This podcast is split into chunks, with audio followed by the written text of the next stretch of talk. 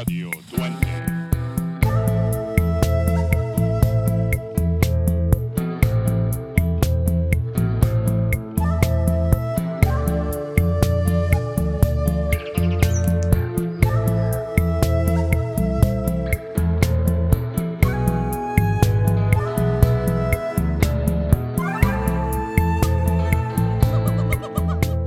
Hello, and welcome to another episode of Radio Duende. Your host, Kean Eggett, and today on this special episode, we're going to be talking about worms.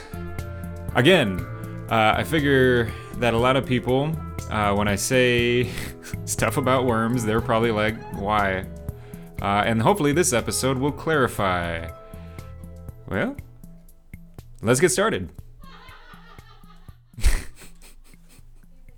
By the way, uh, Camilla is here. She's doing hair uh, in the other room, so if that gets picked up on the microphone, this brand new cool microphone I got, Hachi Chachi microphone, well, then just get the pleasure of hearing her doing her job.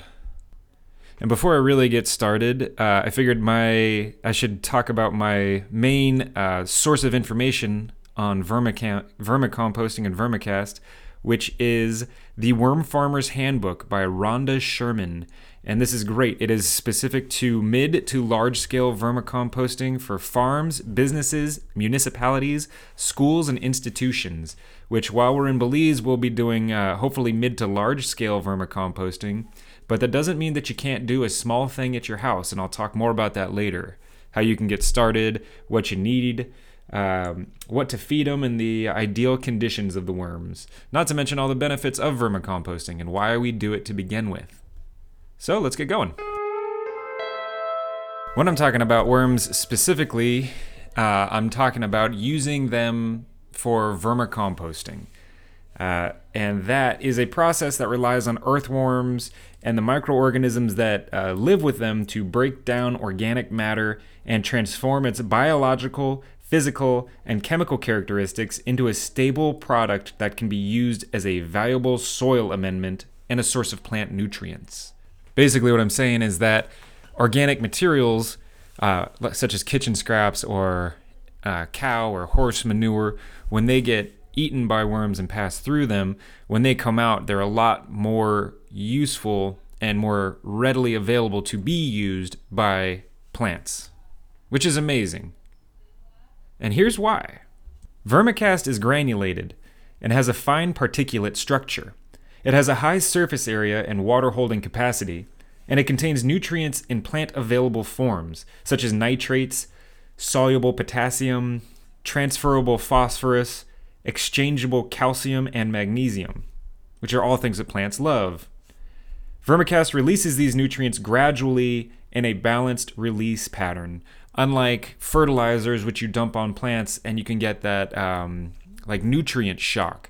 Uh, because basically you're just like throwing testosterones at a bodybuilder, let's say, as opposed to, uh, you know, gradually giving them the correct doses of injections that bodybuilders, certain bodybuilders, not all bodybuilders, might uh, enjoy.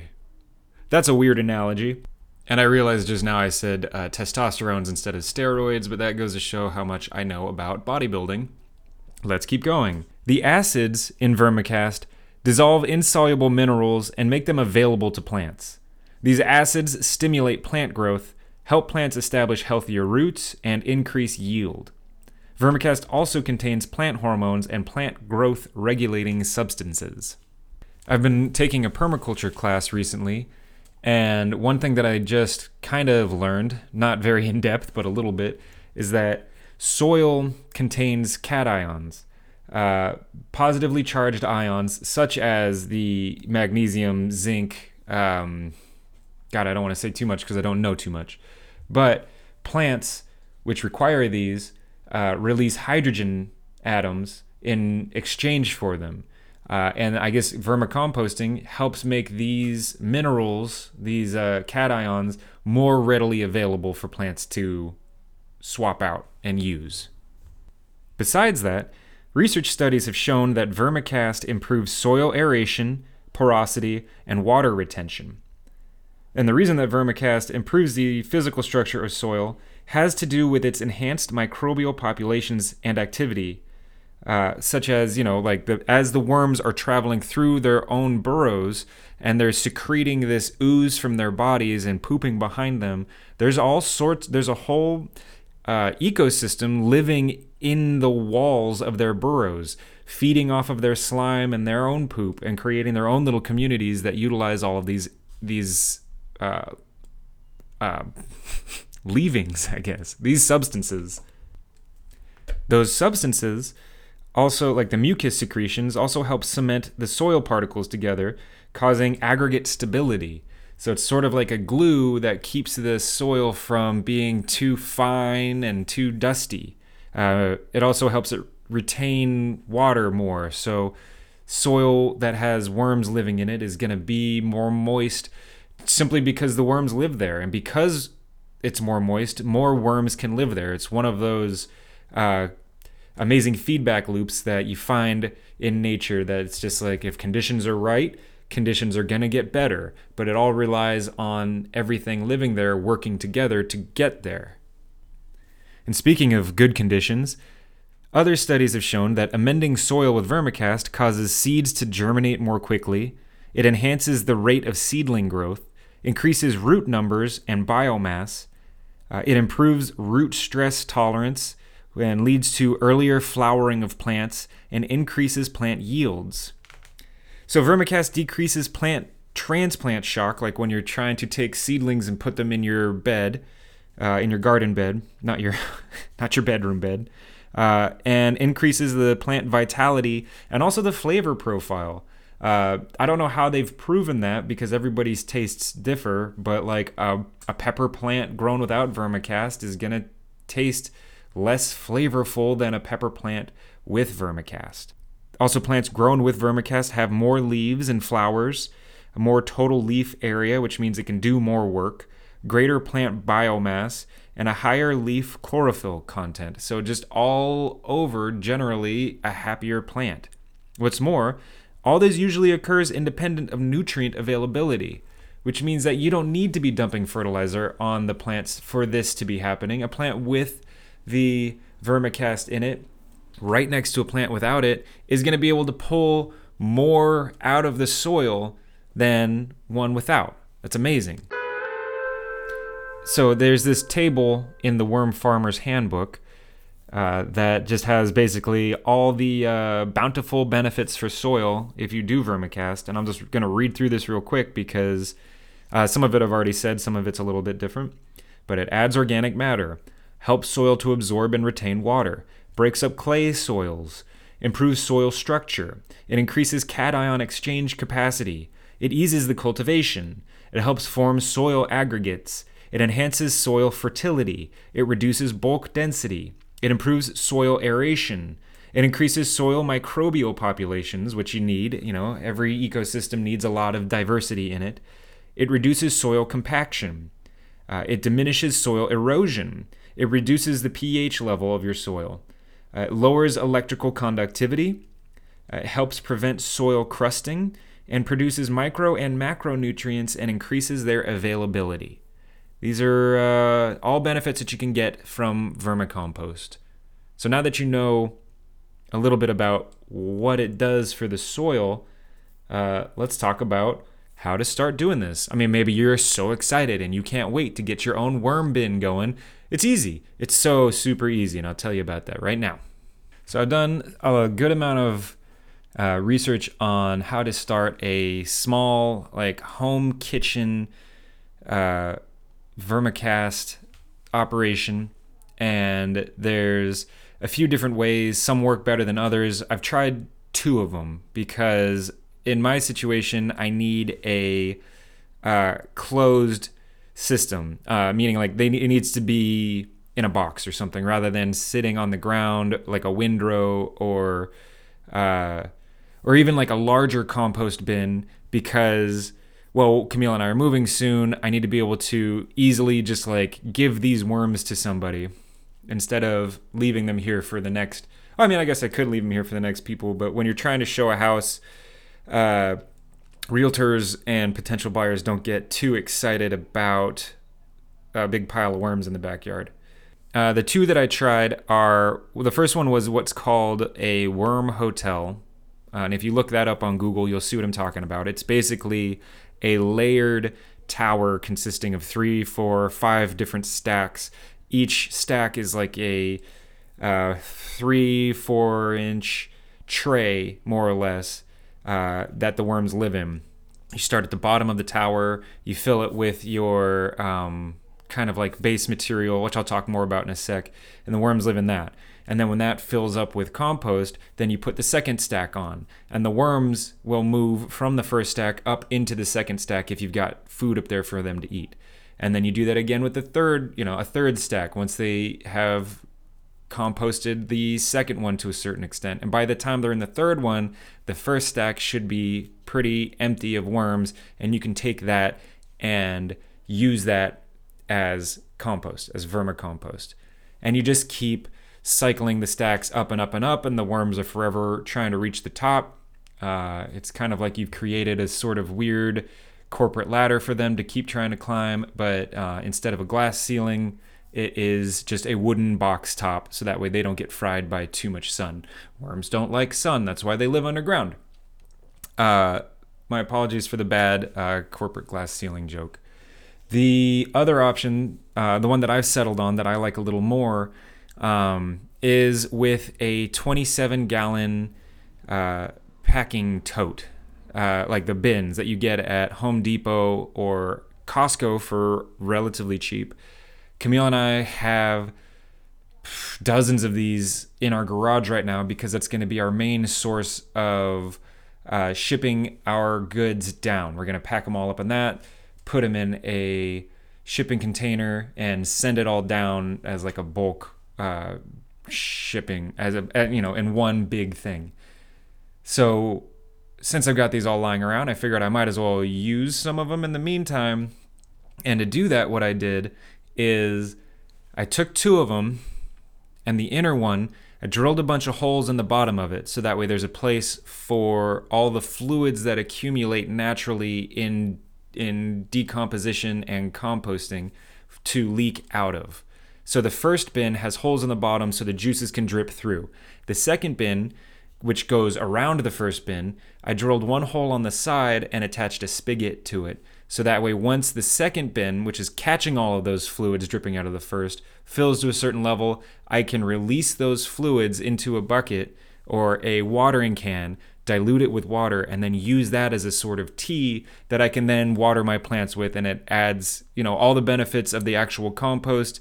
There, it's it's still in those juices. You can use that too, which is amazing. It's a just a natural additive that you can add to your plants, which they love. So to do that, what you do is yeah and then you keep those covered up. You put the worms inside of it you keep them covered up you add the the your kitchen scraps and stuff to it. The worms just kind of live in there. When you want to pull the compost out you basically put all the food to one side or the other so the worms follow the food. And then you have you know and then the other side is relatively free of worms and then you can scoop your compost out of that. So that's two easy ways to get going doing that. Or you can go to uh, lacounty.gov, and they have um, compost bins for sale there. And I think you can do a uh, like a smart gardening program where they give you a it's like an online seminar uh, that I took, and they can they give you a uh, link to a like discounted worm bin um, at the end of it, which uh, I didn't need because I had my totes. And if you've got a bunch of like storage bins in your garage, that's a lot cheaper and easier. But basically, what you want to do, and here's the steps on how to start, is you get a plastic box with a lid, or the that um, worm, the hotel that I was talking about, or something that needs a lid, needs to have a lot of, uh, it needs to have like airflow through it, and it needs to be able to keep sunlight out. Uh, what you do then is you add bedding to it for the worms to live in. That is coconut coir, which is uh, like shredded coconut husks. Uh, you could use shredded newspaper, or if you have a surplus of brown paper bags from from the store, from the grocery store, you can rip those up or shred them. Uh, I was actually using a paper shredder to do this, and it was perfect. Uh, and then you spread that at the bottom of the bin or at the bottom of your worm hotel or whatever it is that you're going to be using. Or even if you're doing windrows, if you have the option of doing a windrow, which is basically just a pile of dirt in a dirt field, uh, you you want to start with something for the worms to call home. Uh, you want to keep these uh, spots warm, but not too hot. You want to keep it out of direct sunlight because you don't want to fry the worms, and you want to keep the bedding moist because worms breathe through their skin. Uh, but you don't want to keep it too wet because if it's too wet, there's going to be a lack of oxygen, and worms need the oxygen, which is also why you want to allow the air vents and stuff. As I'm saying this, I'm realizing that my 27 gallon tote thing that I'm using doesn't have holes in the top, which I should probably put holes in the top so that way it doesn't get too moist and uh, has a lack of oxygen. So I'm probably going to go do that as soon as I'm done recording this. Yay. Um, and then once you've got that, you want to put your food scraps in. Uh, that's every time you're cooking dinner. You want to keep a little bowl in front of you as you're prepping stuff. Toss all your vegetable scraps in there, your coffee grounds, your tea bags. Uh, you can crush up eggshells to keep the pH neutral, um, or nutshells. Uh, any stale bread, anything that you would normally throw in a compost bin, um, you want to do that. Like leaves from your garden, uh, you can throw in there. But you want to avoid any meat or dairy. Uh, because when those break down, it can cause anaerobic conditions, which means there's no uh, there's a lack of oxygen in the soil, which you know will kill the worms.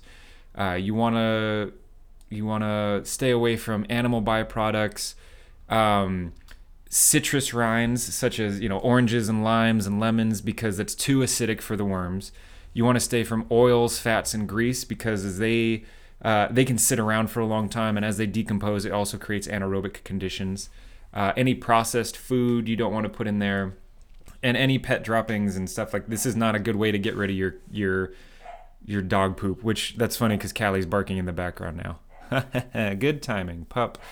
Um, yeah, so basically you you spread that on top. You kind of like spread it in the top couple inches of the the compost. The worms will work their way to it and eat it.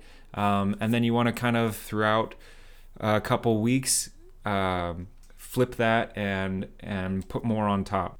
Worms work pretty fast at what they do. Um, it takes about two weeks for them to work their way through uh, some compost. You can get usable compost in a matter of weeks, as opposed to four to six months like a regular um, composting system takes. So they're great for that. They're a lot faster. Uh, they don't smell as bad. Um, it's kind of fun to have like thousands of pets that you get to go and hang out with. If you don't have friends, if COVID's been tough on you, uh, then look, instant captivated audience. It's great. Now, I'm going to talk a little bit about the ideal conditions if you're actually going to be doing this. Uh, I'll just go through these really quick because this is already almost a well, this is too long of an episode to be just about worms. But if you're interested in worms, this is the episode for you. There's tons of resources out there, which I'll name a few towards the end. Uh, an ideal target for moisture is about 80%. And you can buy these cool little things that are moisture monitors. They have ones that uh, measure moisture, pH, and uh, light levels all in one little thing. And you can just jam that into the worms, straight into them. Uh, they love it. And you can read, you know, all three of the all moisture, pH, and, and light levels. So 80% moisture. Uh, you want to keep it around between 55 and 85 degrees Fahrenheit. Uh, you want to, which is 13 to 29 degrees Celsius. Uh, you want the pH levels, um, ideally, to be between 6.8 and 7.2. Um, and again, you can crush up eggshells and put them in there to neutralize your pH balance, which is pretty cool. So I mentioned before that um, worm vermicomposting takes a lot less time than regular composting but I figured I should probably say the difference between the two uh, so you know exactly what it is that you're getting into.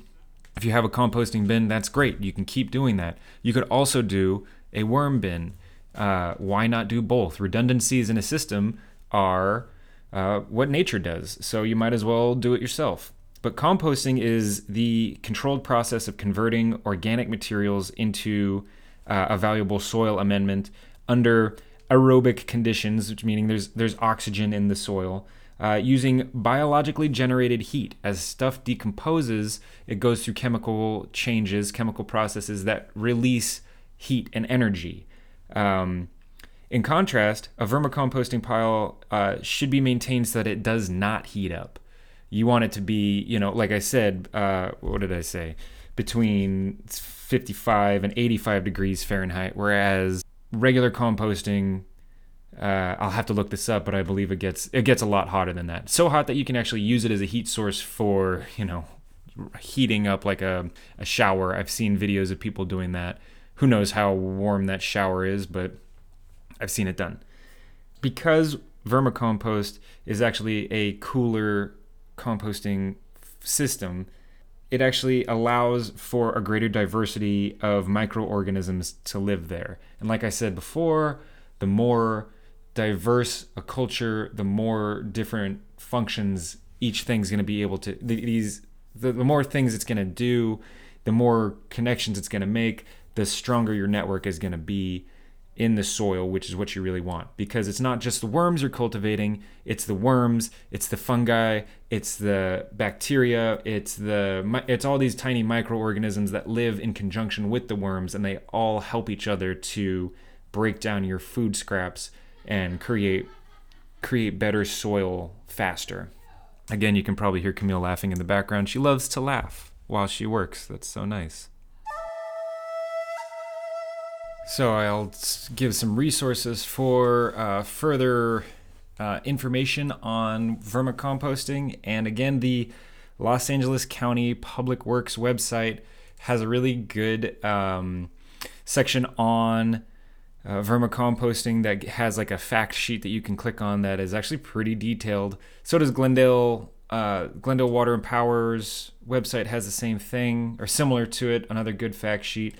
Again, that book by Rhonda Sherman, Worm Farmer's Handbook.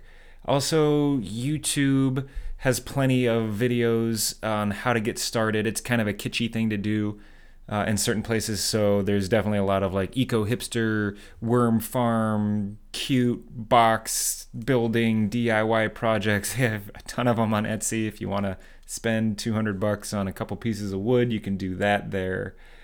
Uh, suit yourself, or or send us money for our trip to Belize and our worm farm down there, which actually leads me to the next part of the podcast, which is the outro we have t-shirts for sale. Uh, we're going to be doing a worm farm down in Belize. It's called We Got a Dirt, and we have a mascot called Slimy the Worm. And we have t-shirts featuring Slimy the Worm peddling his dirt on the back and uh, the No Worries pig on the front. They're really cool. They uh, come in oatmeal white or tie dye. And uh, get your hands on one by reaching out to me through the Instagram, which is Duende Belize or Radio Duende. Uh, there's two different Instagram accounts, one specifically for the podcast, one for our uh, resort that we're going to be building down there. Eventually, I'm sure we'll have a We Got a Dirt uh, Instagram, but maybe not. Maybe they, maybe we can just roll that into Duende Belize.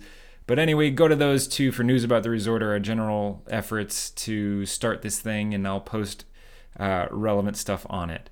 You can email me at keaneggett, K E A N E G G E T T, at gmail.com for the t shirts or any other questions or comments about the podcast, about Belize. If you have a story to tell, uh, maybe some cool ghost encounters that happened down there, maybe jaguar sightings, uh, this, that, or the other thing. Uh, that's it for this episode. I'll come back again. I wanted to talk about some cool stuff about worms, some fun facts, but this is already a 25 minute long episode, so I'll let you guys go. Thanks for listening. Uh, we'll talk to you next time. Stay creepy crawly out there. By the way, the theme song again is by Luis Flores. Thanks again, Luis. See you later.